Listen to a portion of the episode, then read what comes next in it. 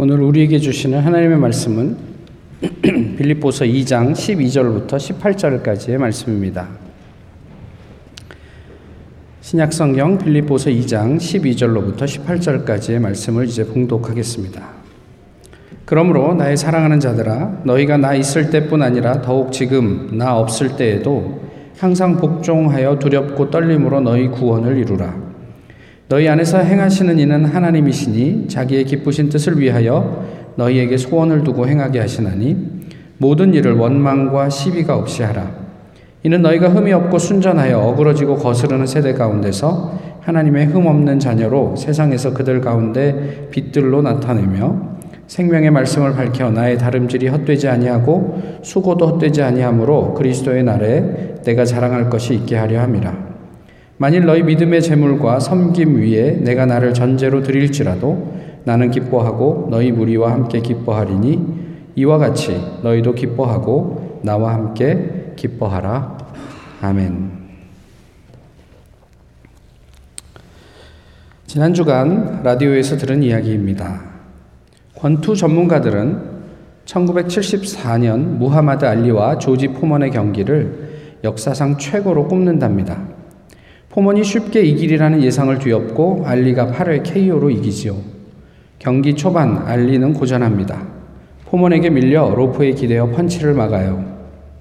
그런데 그게 작전이었다네요.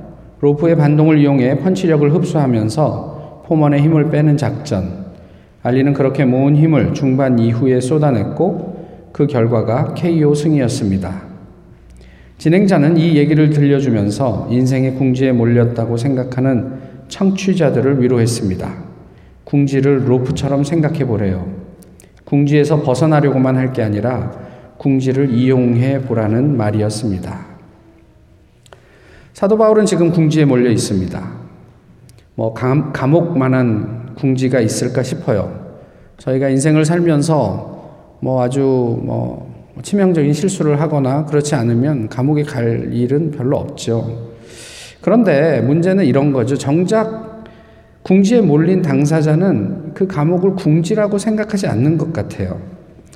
그 빌립보서 뭐 에베소서도 그렇고 편지 분위기가 그렇고 사실 사도행전에서 확인하는 빌립보에서의 그, 그 사도 바울의 행적을 보시면 이게 아, 내가 여기서 빨리 벗어나야지 하는 뭐 그런 궁지에 몰린 사람의 태도가 보이지 않기 때문에 그렇습니다. 일신의 불편함보다는 오히려 다른 궁지가 있어 보여요. 그러니까 바로 빌립보 교회가 아, 오늘 본문이 얘기하고 있는 사도 바울의 또 다른 궁지가 아니었나 싶은 거죠. 빌립보서의 주제는 뭐 다 아시겠지만 기쁨입니다. 그러니까 뭐 감옥에 있는데 어떻게 기쁨을 주제로 교회의 성도들에게 편지를 쓰지 이런 것들이 또 빌립보서의 어떤 그런 어, 내용들을 궁금하게 하는 대목이기는 하지만 감옥에 갇혀 있는 바울을 위해서 빌립보 교회 교인들은 영치금을 모아서 아마 후원해 주었던 것 같고 그것에 대한 감사한 마음을 표하고 또 빌립보 교회의 어떤 여러 가지 그런 그, 그 활동이나 교회됨을 보며 아, 기쁨을 묘사하고 있습니다. 많은 그렇지만 또 동시에 빌립보 교회의 문제를 다루 면서 세상과는 구별되는 또 다른 기쁨에 대한 말씀을 오늘 본문에서 사도 바울이 교인들에게 하고 있다는 거죠. 빌보 교회의 문제는 무엇입니까? 세상의 모든 교회가 가지고 있는 문제인데요. 다툼이라고 이야기를 하고 있어요. 오늘 본문에서는 뭐 원망과 시비라고 표현하기도 했는데요. 그 이에 대해서 오늘 본문 앞에서 바울은 하나의 마음을 강조해요. 한 마음. 그리고 우리가 잘 알고 있는 것처럼 우리 본문 읽기 바로 전에 어, 2장 5절부터는 너희 안에 이 마음을 품으라. 곧 그리스도 예수의 마음이니. 뭐 이러면서 아주 유명한 어, 뭐 교회 좀 다녀본 사람은 웬만큼 다 들었던 그런 구절들이 이어지잖아요. 그러니까 바울이 얘기한 그 한 마음은 그 그리스도께서 보여주신 그 마음이었던 것이었는데 어떤 이런 이야기들을 강조해서 하고 있는 거죠. 교회는 왜 싸울까요? 뭐 빌립보 교회 정도 되면 그래도 사도 바울이 개척한 교회고 뭐 그 정도 되면 이렇게 아름답게 뭐, 뭐 그런 모습들이 있었겠지만 그 안에 왜 그렇게 다툼이 있었을까 싶은 거예요. 왜 불평할까요? 왜 그런 교회가 불신할까요? 성경은 뭐 특히 빌립보서는 이것을 거칠해 그러니까 허영에서 비롯된 것이라고 말하고 있어요. 뭐 1장과 2장 앞부분에서 이제 이야기하고 있는 내용입니다. 근데 이것을 한마디로 어떻게 표현하고 있냐면 나는 너보다 낫다 이거예요. 교회 안에서 이렇게 싸우는 근원적인 이유가 나는 너보다 낫다. 이게 경쟁이에요. 사실 교회가 경쟁하기 위해서 모인 곳이 아니잖아요. 각자의 삶의 자리에서 또는 교회 안에서 각자의 역할을 해서 모든 것이 합력하여 하나의 하나님의 선을 이루어 가기 위한 모임인데 내가 잘하는 것 옆 사람이 못한다고 아뭐 쟤는 왜 저러냐 뭐 이런 생각을 가지고 있는 게 이 다툼의 근원적인 이유가 아닌가라고 이야기를 하고 있는 거죠. 오늘 본문 14절의 원망과 시비는요. 그 내용을 좀 보면 출애굽 이후에 이스라엘 백성의 광야 생활을 그냥 원망과 시비라는 딱 두 개의 단어로 묘사해 놓은 거예요. 출애굽기를 보면 특별히 출애굽기 후반부에 하나님께 성막을 지을 때 모세가 하나님께서 명령하신 대로 그렇게 성막을 지었다. 이런 내용이 계속 반복해서 나와요. 그러니까 말하자면 출애굽기는 하나님께서 말씀하신 대로가 굉장히 중요한 성경이에요. 그래서 모세는 그렇게 하나님께서 명령하신 대로 일했어요. 물론 그 과정 중에 완벽하지는 않았어요. 그래서 실수도 하고 그 실수의 결과로 가나안에 들어가지 못했던 것도 있지만 어쨌든 그럼에도 불구하고 누구보다 진실하게 말씀으로 살았던 그 사람이 모세가 아니었나 싶은 거죠. 저희가 입버릇처럼 말하지만요. 성경이 곧 진리다 이렇게 얘기를 하잖아요. 그렇다면 우리가 성경이 진리라고 고백한다면 우리는 말씀하신 대로 살 수 있어야 해요. 누가요? 목사가요? 장로가요? 아니 누구나 성경이 진리라고 고백하는 사람이라면 누구나 말씀하신 대로 살 수 있어야 한단 말이에요. 하지만 지난주에도 말씀드렸지만 이 명제 또한 명제 또는 뭐 이와 관련된 질문 앞에 우리는 언제나 부담스러워요. 성경대로 살 수 있어? 이렇게 얘기하면 어 뭐 이렇게 고민이 많아지는 거죠. 그럼에도 불구하고 오늘 본문은 우리에게 이런 질문들을 던지고 있어요. 우리는 그 말씀대로 살고 있나 하는 거죠. 오래 전에도 이야기 됐던 건데요. 요즘 한국 교회에 없는 것 세 개가 있대요. 산무. 먼저는 영적인 능력. 두 번째는 욕구나 충동에 대한 절제. 세 번째는 소명이래요. 한번 생각해 보세요. 영적인 능력도 절제도 소명도 없는 교회.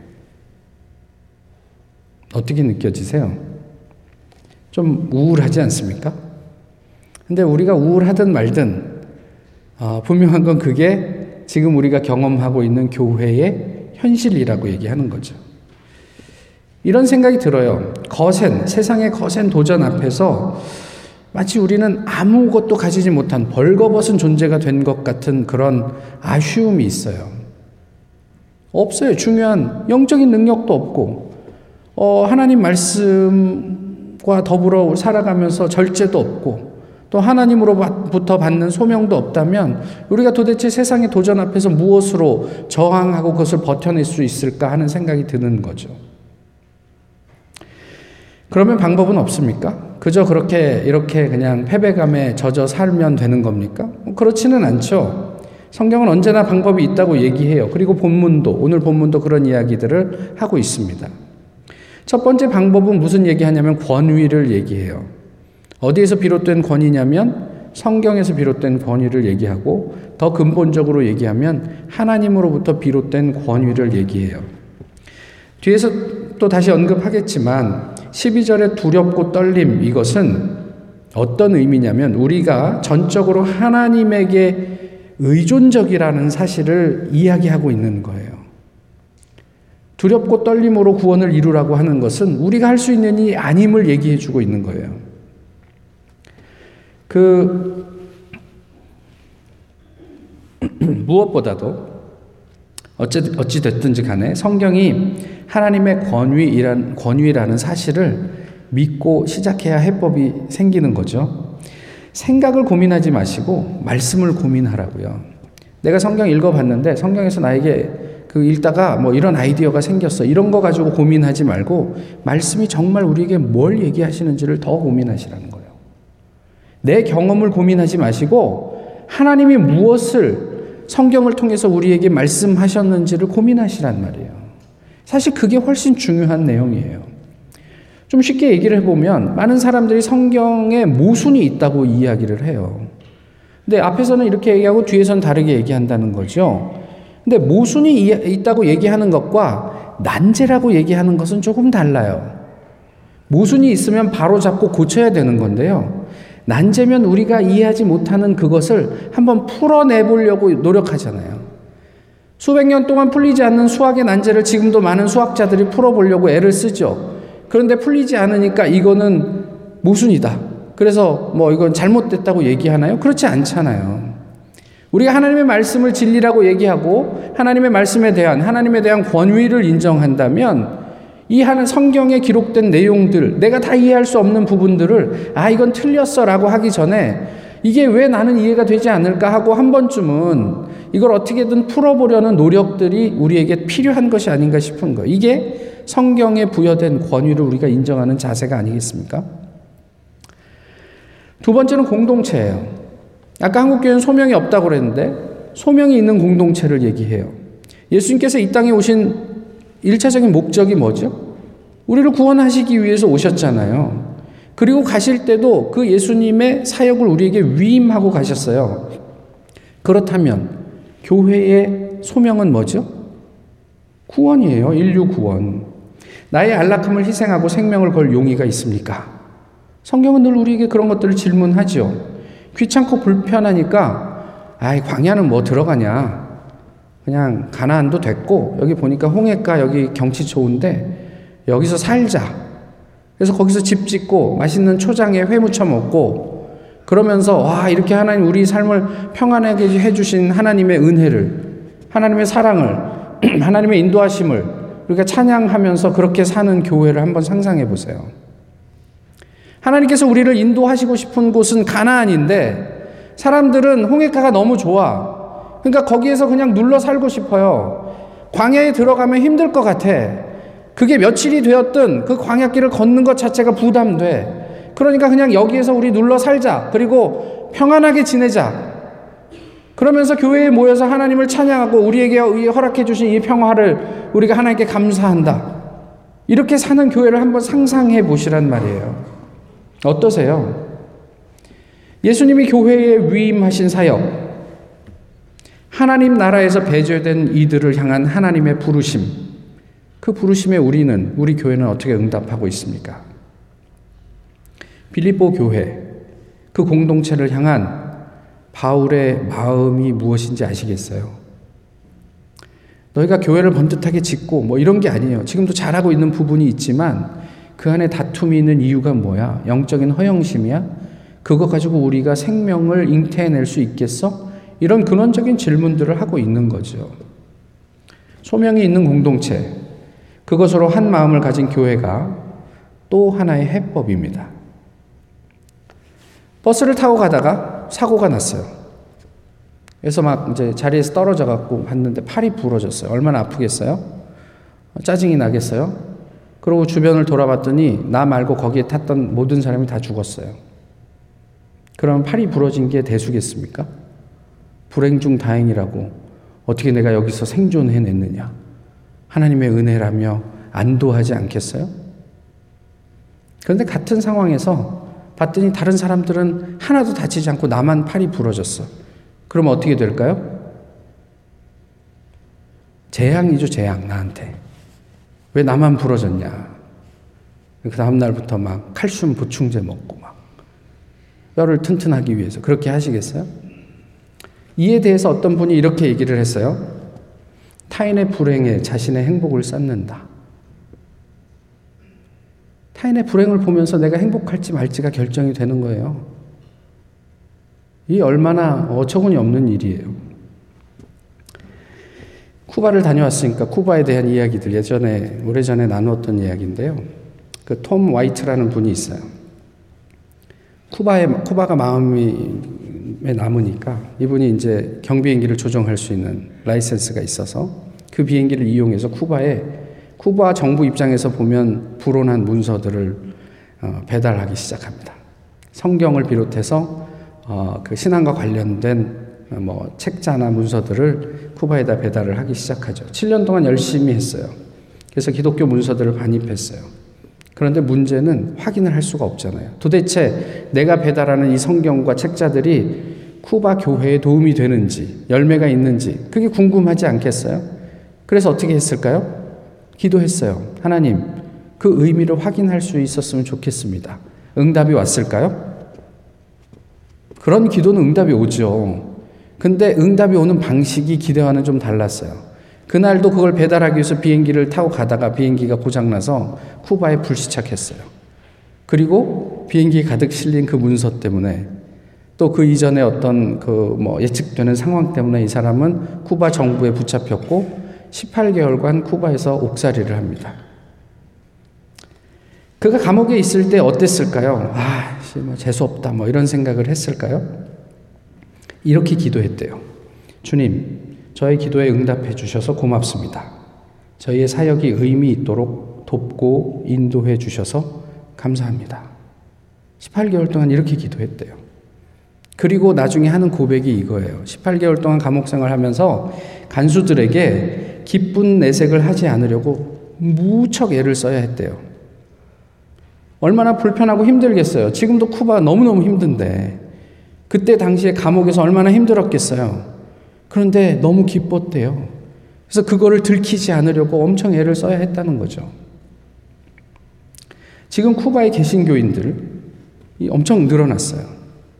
근데 그 가운데 어목한 시절에 모두가 신앙의 자유를 위해서 쿠바를 떠날 때 쿠바를 떠나서 미국 뭐 플로리다로 넘어가는 사람들이 무슨 얘기를 남기고 갔냐면 하나님께서 쿠바를 떠났다. 그리고 많은 개신교인들이 미국과 남미로 흩어졌어요. 특히 미국으로 많이 넘어갔죠. 그때 거기에 남았던 개신교인들이 있어요. 무슨 이야기를 했냐면 그들의 뒤에다 대고 어떻게 하나님이 미국에만 있냐, 쿠바에는 안 계시냐. 그리고 교회를 지켰던 사람들이에요. 쿠바는 공산 정권이지만 종교의 자유가 인정되는 곳입니다. 그런데요, 사람이 없어서 예배를 안 드리는 건물은 국가로 귀속됩니다. 그렇게 남은 한 명, 두 명이 지금도 생존해 있고, 그렇게 그들은 10년, 20년을 그 교회에서 매일 교회를 지키기 위해 예배를 드렸어요, 매주. 한 명이라도 그 교회에서 예배를 드리고 있는 한 그 교회 건물은 교회로 남습니다. 제가 요번에 쿠바를 방문했던 이유는 노회에서 쿠바 개혁 장로교단하고 선교 협정을 하기 위함이었거든요.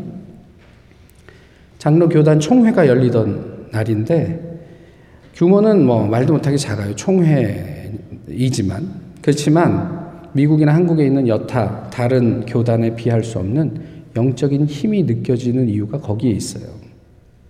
그때 당시에 프린스턴에서 또 독일에서 뭐 그 칼 바르트나 어 그 불투만의 제자였던 사람들이 공부를 마치고 또 샌프란시스코에서 공부를 마치고 쿠바로 들어가요.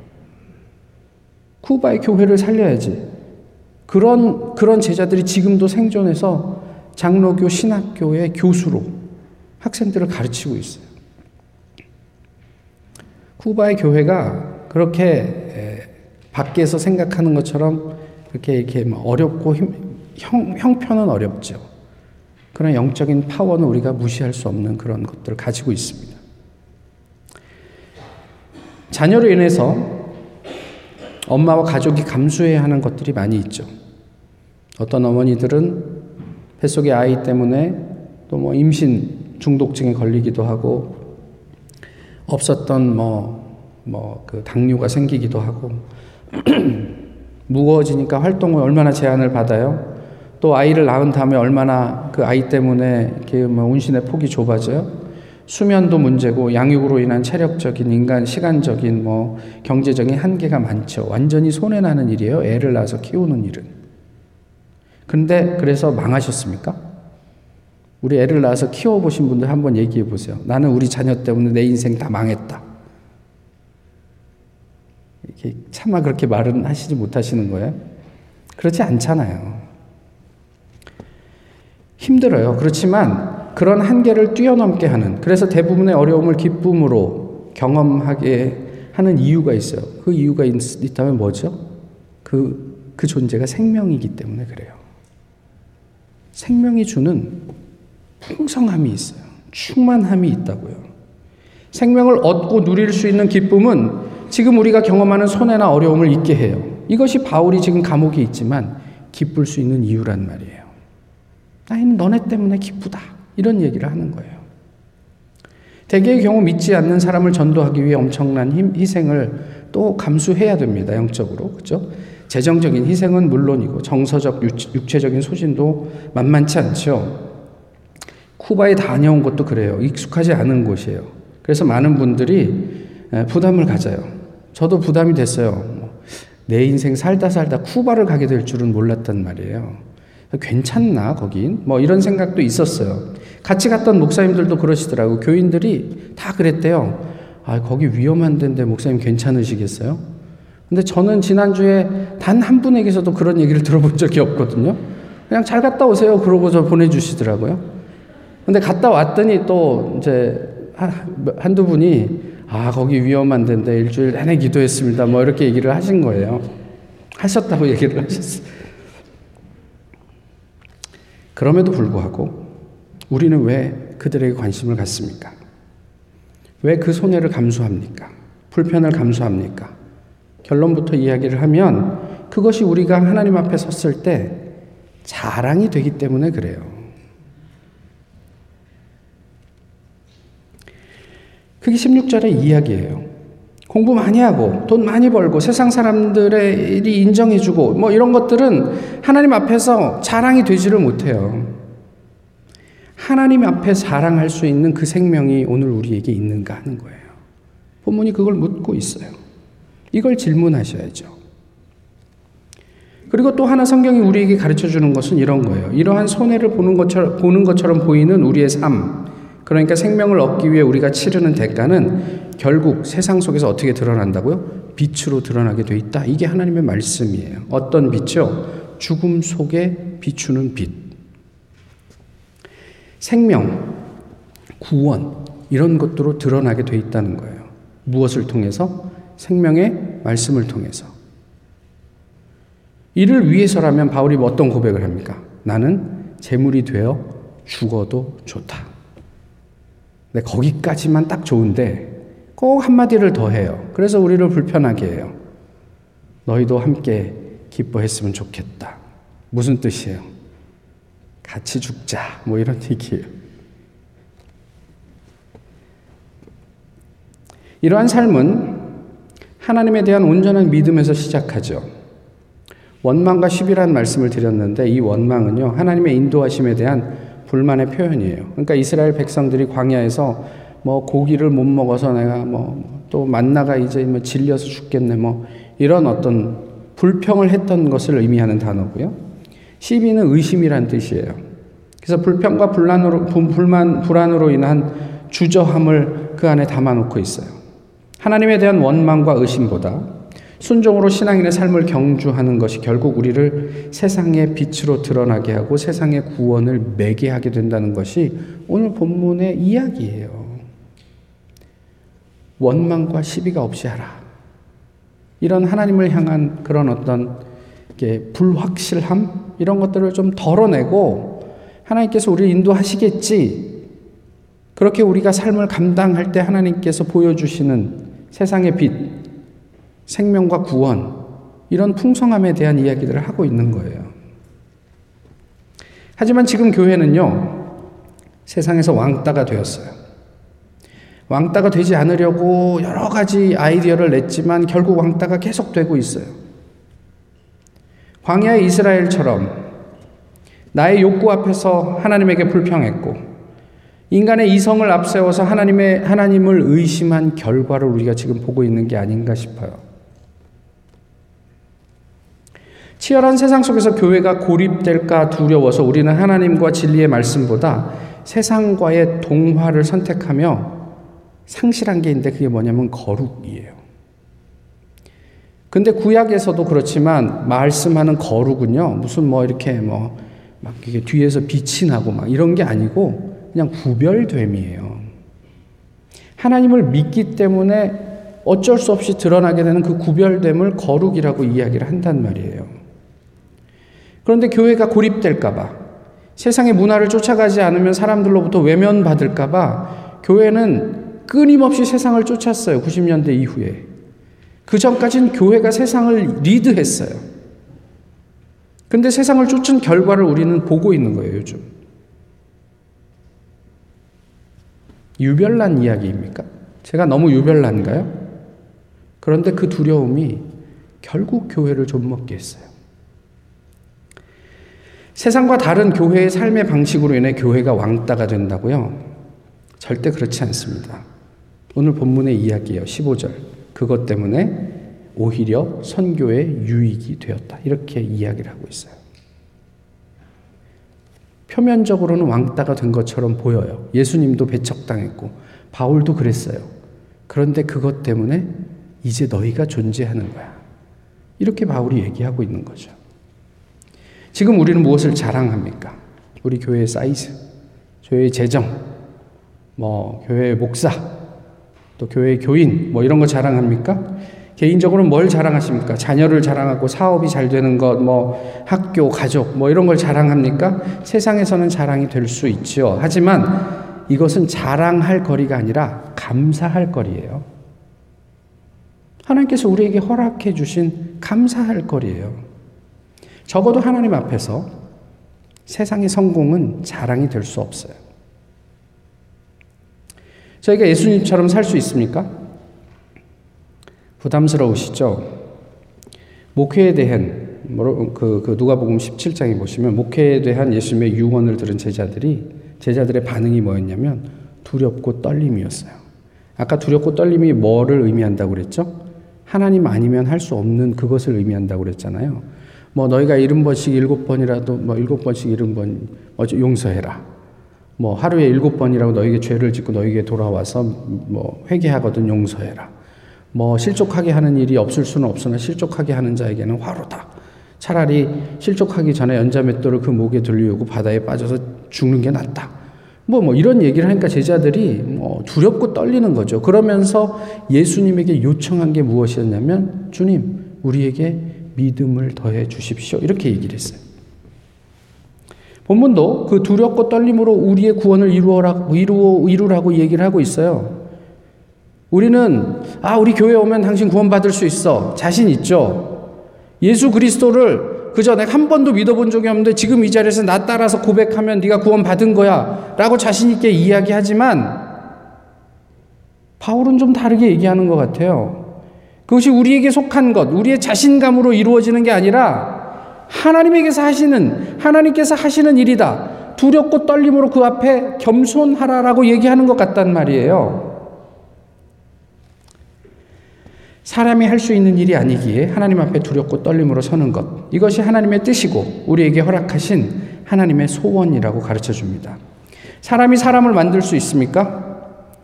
어, 유전학이 발달해서 지금은 뭐 복제도 할 수 있고 뭐 그럴 수 있는데 아직까지 뭐 그렇게 어, 자연적으로 어, 이렇게 태어난 것보다 훨씬 더 압도적인 어떤 그 twin이 생긴 것 같지는 않아요. 그리고 앞으로도 그러지 않았으면 좋겠고 못할 것 같아요. 어, 도대체 identi-, i-, i-, identical twin을 저와 똑같은 그거를 복제해서 만들었고 뭐 하려고요. 나쁜 짓 해갖고 간암 걸리면 개 죽여서 간 꺼내서 나한테 그 replace 그러고 또 사시려고요? 그 영원히 사시겠어요? 사람은 사람을 창조할 수 없어요. 그렇지만 사람은 사람을 만들 수 있습니다. 뭘 통해서요? 하나님의 섭리를 통해서요. 그래서 우리 모두가 여기에 존재하는 것 아닙니까? 사람이 사람을 창조할 수는 없지만 하나님의 창조 질서 안에서 사람은 사람을 만들어냅니다. 이게 12절과 13절을 통해 알게 되는 우리의 일이에요. 두렵고 떨림으로 하나님의 일이라고 우리 우리가 하나님 앞에 겸손해야 하지만 또 하나님께서는 우리의 일을 하라고 말씀하시는 거예요. 그리고 결국 하나님께서 완성하시게 될 것이라고. 어, 바울은 빌립보 교회 교인들에게 가르쳐 주고 있죠. 한 언론사에 손웅정 씨가 인터뷰를 했습니다. 손웅정 씨가 누군지 아세요? 그랬더니 누가 마라톤 뭐 이러는데 손기정이고 예, 손흥민 선수의 아버지. 그가 이렇게 얘기를 합니다. 나는 부도 명예도 권력도 없는데 성공했다고 자신 있게 이야기합니다. 왜요? 어려서부터 꿈꾸던 그 축구를 지금도 하고 있잖아요. 저는 성공한 사람입니다. 이렇게 얘기를 해요. 날마다 하나님 앞에서 우리가 말씀과 소명을 통해 하나님의 생명을, 그러니까 나의 생명을 점검하고 그 나의 생명을 통해 또 다른 성, 생명의 열매가 드러난 것을 목격하는 것으로 나는 행복한 사람입니다. 나는 성공한 사람입니다. 우리도 그렇게 고백할 수 있을까요? 세상에서는 누가 알아주지 않아도 또 어떻게 보면 세상에서는 뭐 그렇게 좀 힘들고 어렵게 살아도 후바에 살아도 하나님께서 우리에게 허락해 주신 그 생명의 열매로 인해서 나는 이것이면 충분하다. 나는 성공했다. 행복하다. 이렇게 말할 수 있을까요?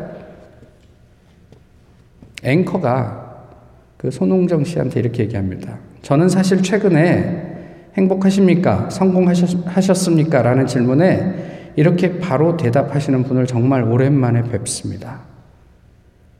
이, 이 손흥민의 아버지가 그 말이 끝나기 전에 바로 이렇게 대답합니다. 또라이라서 그래요. 이렇게 얘기합니다. 하나님과 함께하는 그 똘끼를 기대합니다. 우리 교회가, 아, 우리 각자가 이렇게 하나님 때문에 가지게 되는 그 담대함이 있었으면 좋겠어요. 뭐 하나님께서 나 책임지시겠지. 나는 지금으로 충분히 행복해. 내 삶에 있는 그 생명의 열매 때문에. 그런 고백이 우리의 삶에 계속되었으면 좋겠습니다. 기도하겠습니다. 귀하신 주님, 오늘도 주님 앞에 예배하게 하심을 감사합니다. 오늘 말씀을 돌아보며 두렵고 떨림으로 우리의 구원을 어, 이루어 가게 하옵소서. 우리에게 소원을 두고 행하게 하시는 하나님의 기쁨을 우리가 우리의 일상 속에서 넉넉히 누리게 하옵소서. 예수 그리스도의 이름으로 기도하옵나이다. 아멘. 찬송가 500장 함께 부르시겠습니다.